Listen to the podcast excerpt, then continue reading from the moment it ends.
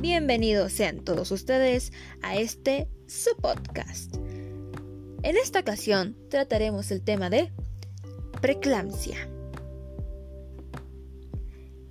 Este podcast va a estar dividido en tres secciones. ¿Por qué sucede? ¿Qué sucede? ¿Y es acaso esto permanente? Primero lo que debemos saber es que la preeclampsia es una complicación del embarazo afectando alrededor de 3 y 8 embarazos de cada 100. Generalmente dada después de la semana 20 del embarazo, es decir, por la segunda mitad de la gestación. En raras ocasiones se muestra después del parto, a lo que conocemos como preeclampsia postparto. Pero entonces, ¿por qué sucede esta complicación?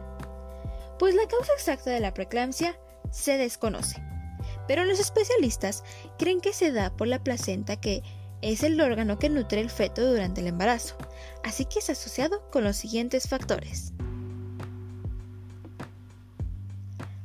Trastornos autoinmunitarios, problemas vasculares, la dieta que lleva el individuo, en este caso las mujeres, los genes que pueden estar presentes en ellas, pues algunos predisponen a esta complicación.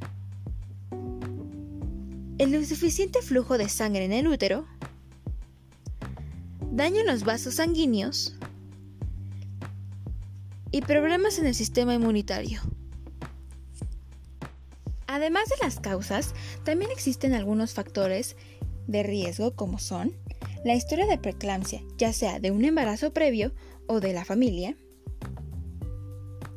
la presencia de obesidad, sobrepeso o síndrome de ovario poliquístico, la presencia de lupus eritematoso sistémico, haber presentado embarazos múltiples, ya sea gemelos, trillizos, entre otros, tener intervalos largos de tiempo entre un hijo y otro, una atención neonatal inadecuada, ser mayor de 35 años o ser de una mujer muy joven, antecedentes de diabetes, presión arterial o enfermedad renal y antecedentes de enfermedades tiroideas.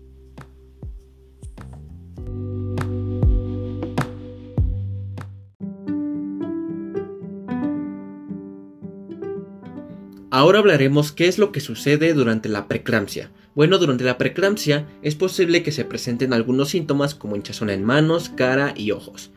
Además, se tiene un incremento de peso en muy poco tiempo. Y se le aunado a esto, la presión arterial se eleva notablemente y cuando se realizan estudios de laboratorio se ve que en la orina hay presencia de muchas proteínas. Ahora bien, cuando la preeclampsia es muy grave, se pueden presentar daños en algunos órganos como los riñones, el hígado y el cerebro. También se presentan otras complicaciones como el desprendimiento de la placenta del útero, y esto pone en riesgo la vida del feto y de la madre.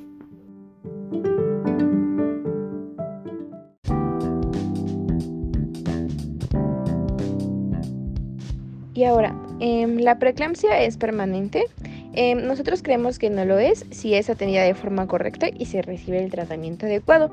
Em, ya el tiempo de recuperación dependerá del tiempo de acción del medicamento que se emplee para el control de, la, de este padecimiento. Sin embargo, eh, hemos encontrado que puede presentarse 48 horas después del parto o incluso 6 semanas o más después de este.